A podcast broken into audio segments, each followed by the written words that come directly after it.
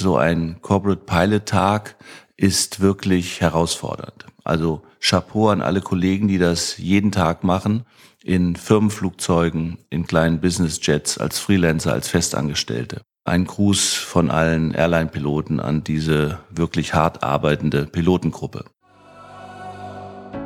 Ready for Departure. Der Podcast für alle, die das Thema Fliegen fasziniert.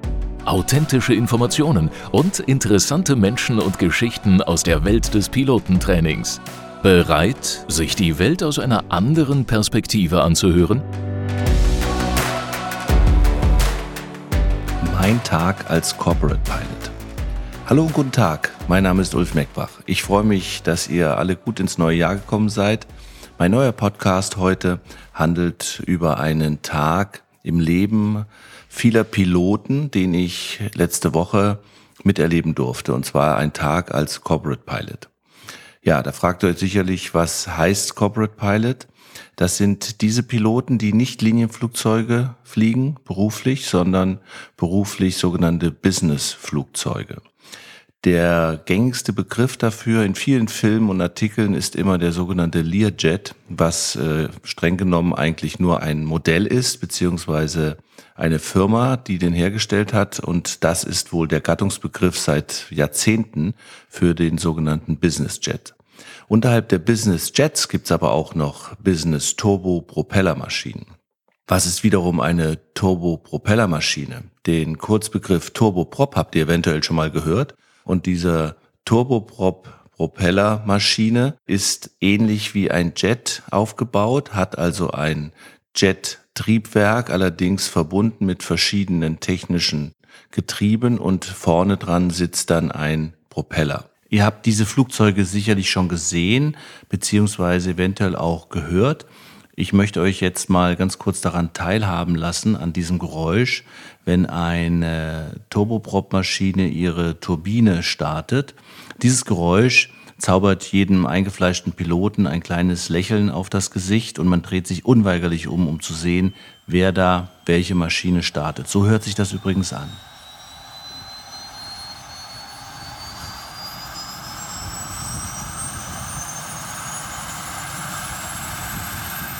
Eventuell seid ihr auch schon mal in solch einem Flugzeug geflogen.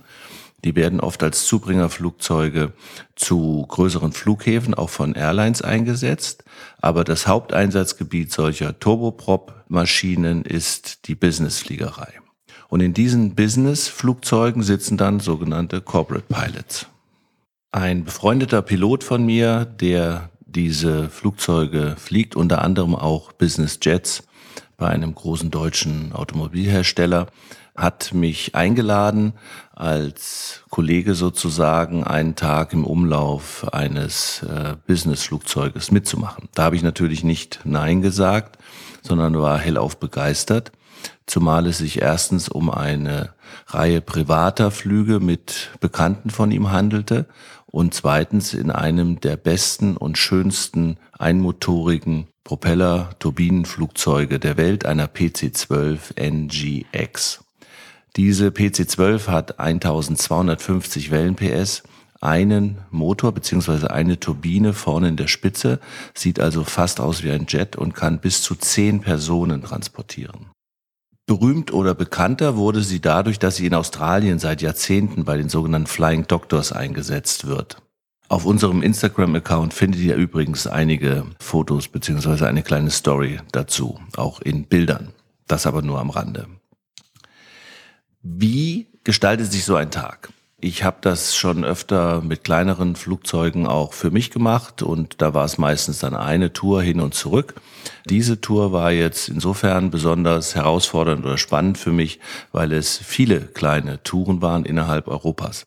Die Reichweite dieses Flugzeuges ist natürlich sehr viel größer als die von kleineren Flugzeugen mit Kolbenmotoren, aber es hat äh, extrem viel Spaß gemacht, auch diese kurzen Hüpfer mitzumachen, weil natürlich Start und Landung in solch einem Flugzeug immer besonders herausfordernd sind. Gesagt, getan. Der Tag fing sehr früh an. Vier Uhr wird aufgestanden. Halb fünf war dann Abfahrt und das Flugzeug steht dann leider nicht immer dort, wo der Pilot auch wohnt. Das ist das ähm, Los vieler Corporate Pilots, sondern das Flugzeug wird an einem anderen Flugplatz übernommen. So auch bei mir. Ich wohne und lebe in Hannover und das Flugzeug stand in Kassel. Das sind gute 180 Kilometer, also halb fünf ins Auto nach Kassel gefahren, circa halb sieben dort, sieben Uhr getroffen am Flughafen mit dem Kollegen, Flugzeug fertig gemacht und gegen 8 Uhr kamen dann auch die Gäste, die ersten, die waren ihm sehr bekannt, gute Freunde und es ging dann von Kassel nach Sylt. Wer mal von der Mitte Deutschland nach Sylt gefahren ist, weiß ungefähr, wie lang das dauert. Also den Vorteil vom Fliegen auf deutsche Inseln habe ich ja bereits in einer Folge vorher schon mal ausgiebig besprochen.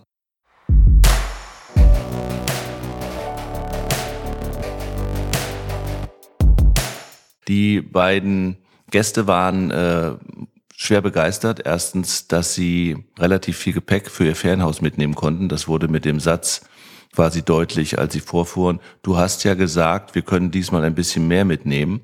Wurden also mehrere Gepäckwagen an Koffern und anderen Utensilien zum Flugzeug geschafft. Da es nur zwei Gäste waren und das Flugzeug ja für bis zu zehn Personen vorgesehen ist, war also genügend Platz, diese Dinge dort unterzubringen. Gewichtstechnisch im Übrigen auch kein Problem, da die Zuladung dieser Maschine natürlich im Verhältnis zu anderen Maschinen enorm ist. Eine riesengroße Frachttür an der hinteren linken Seite erleichtert das Beladen. Wer macht das? Der Corporate Pilot. Also Samsonite-Koffer, Kartons, Kisten, alles erstmal eingepackt. Passagiere rein, Kaffee angeboten, Turbine gestartet, Flugplan war bereits geöffnet. Man brauchte einen Flugplan, weil wir sind nach Instrumentenflugregeln geflogen und los ging's. Knappe 59 Minuten, es waren wirklich gerade genau 59 Minuten, bis wir wieder aufgesetzt haben, waren wir dann auch schon auf Sylt, was natürlich wiederum große Begeisterung auslöste, weil man so schnell natürlich üblicherweise noch nicht mal vom Einkaufen nach Hause kommt. Also, wieder alles ausgeladen. Wer macht das? Der Corporate Pilot. Was mussten wir ebenfalls tun? Weil der nächste Flug ging von Sylt dann über Rothenburg, Wümme, das ist südlich von Hamburg, dann wiederum nach Österreich weiter. Also haben wir entschieden, in Sylt direkt zu tanken. Dort war allerdings strömender Regen. Also Passagiere ausgeladen, mit dem Schirm zum Terminal gebracht, Gepäck ausgeladen, getankt im strömenden Regen. Wer macht das? Der Corporate Pilot. Jetzt waren wir ja glücklicherweise zu zweit. Das heißt, ich durfte tanken und der Kollege hat sich um seine Bekannten und Freunde gekümmert und sie kurz zum Terminal gebracht. Wenn man allerdings alleine fliegt, was durchaus in der Maschine und auch in diesem Setting möglich ist, auch rechtlich zulässig, dann äh, muss man dies alles noch nebenbei oder nacheinander machen. Also, ihr merkt hier schon, das ist ein anderer Job als mal vorne drin sitzen und warten, wie die Airline-Kollegen, bis jemand einem die Papiere reinreicht. Im Regen dann wieder losgerollt, zurück, ein kurzer Sprung, knapp 20 Minuten, noch nicht mal nach Rothenburg-Wümme, dort gelandet und eine Familie aufgenommen, drei Erwachsene und zwei Kinder, also fünf Passagiere. Da ging es für diese Passagiere diesmal nach Österreich, St. Johann, zum Skifahren. Ja, fünf Personen, Skifahren, alle Gepäckstücke, das waren diesmal noch mehr als die, die wir gerade nach Sylt gefahren hatten, in die Maschine. Das Wetter war zum Glück dort etwas besser. Eingeladen, getankt hatten wir schon und wieder losgeflogen. Der Start in Rodenburg-Wümme war deshalb ein wenig herausfordernder, weil die Lande- bzw. Startbahn etwas kürzer ist. Für dieses Flugzeugmodell absolut kein Problem. Power im Überfluss und wirklich eine sehr gute aerodynamische Abstimmung. Insofern Bahn reicht, Take-off, nach dem Take-off auf Reisekurs sozusagen gegangen und plötzlich kam eine Meldung eines kleinen, wirklich, wirklich nur kleinen technischen Problems. Da war es gut, dass wir auch zu zweit waren. Wir konnten versuchen, das Problem einzugrenzen, haben festgestellt, dass wir dazu aber landen mussten, weil die Räder sogenannten Ground-Kontakt haben mussten wiederum, um dieses technische Problem zu resetten. Also wieder Rotenburg-Wimmer angerufen, gesagt, wir kommen zurück, wieder gelandet. Die Passagiere natürlich informiert, weil die haben sich gewundert, warum man jetzt wieder landet, auch die Kinder informiert die das besonders spannend fanden an dieser Stelle und dann wieder gelandet, kurz das Problem gelöst, wieder gestartet und Richtung St. Johann in Tirol. Eine Stunde zwanzig waren wir dann auch schon dort. Genauso schnell wie nach Sylt, fast, aber einmal quer durch die Bundesrepublik bis nach Österreich rein. Wir hatten ein bisschen Rückenwind, das hat uns diesen Trip ein klein wenig schneller gemacht, als er üblicherweise war, aber die Passagiere haben sich gefreut.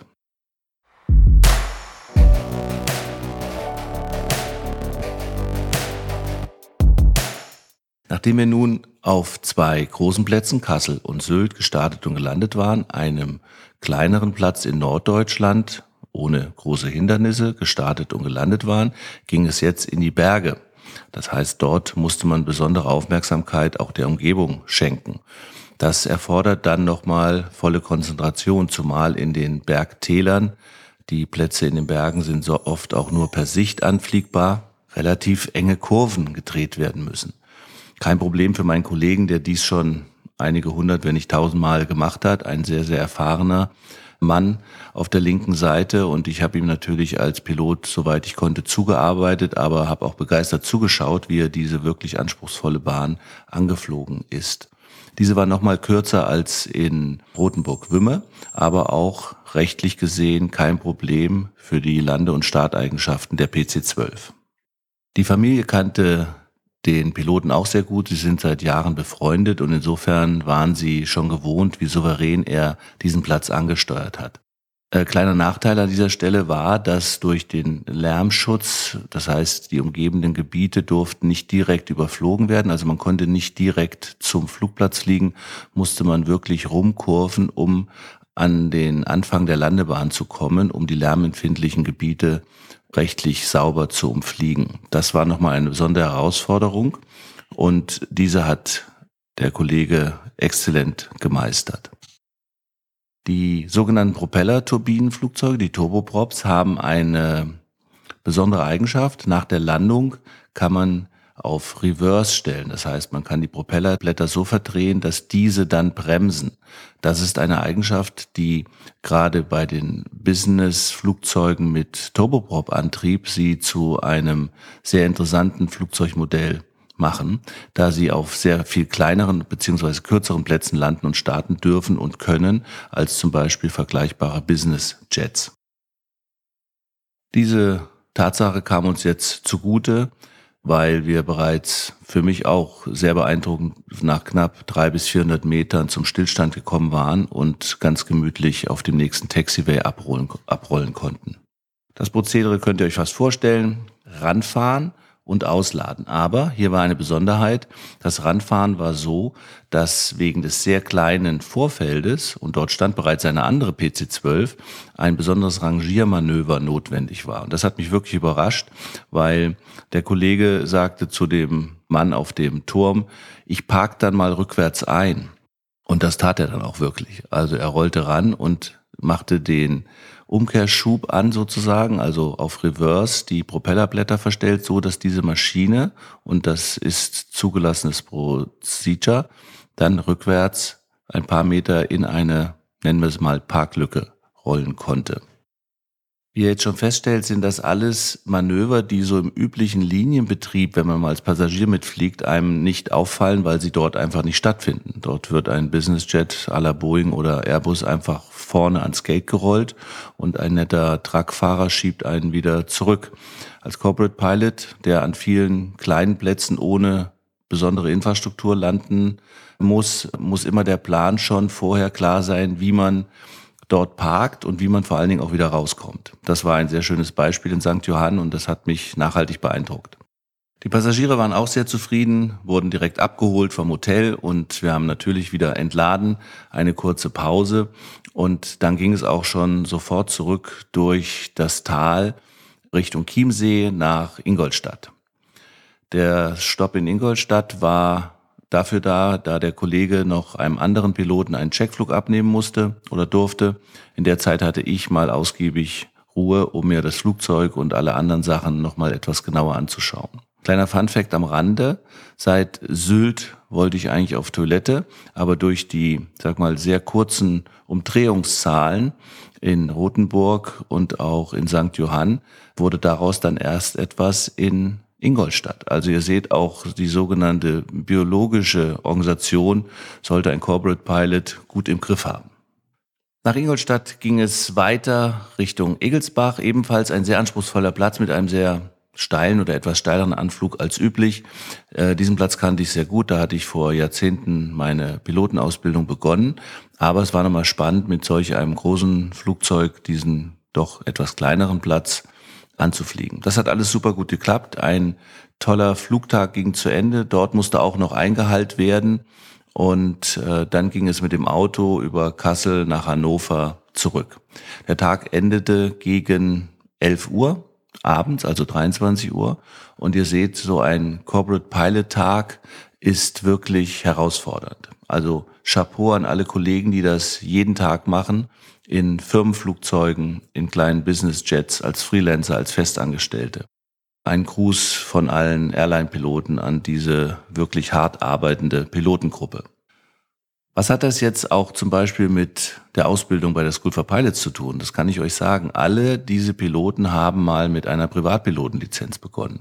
Und äh, ihr werdet es kaum glauben, selbst eine PC-12, das Flugzeug, was ich eben so in bunten Worten beschrieben habe, kann man sogar, wenn man es nicht gewerblich machen möchte, auch mit einer Privatpilotenlizenz und den entsprechenden Berechtigungen fliegen. Also ihr seht, es ist eine spannende Herausforderung, eine Pilotenausbildung zu beginnen. Und deswegen empfehle ich allen, die das möchten und die sich vielleicht von diesem kleinen Bericht ein wenig motivierter fühlen, dies doch einfach mal auszuprobieren. Das war's erstmal von meiner Seite. Ich wünsche euch eine angenehme Woche. Nächste Woche haben wir einen Interviewgast und da seid schon mal gespannt auf den nächsten Podcast, wenn es wieder heißt Ready for Departure. Lust auf mehr bekommen? Selbst mal das Steuer in die Hand nehmen und abheben? Dann klickt auf schoolforpilots.de, werdet Teil der weltweiten Aviation Community und hört in Kürze auf eurem Cockpit-Kopfhörer. You are cleared for takeoff.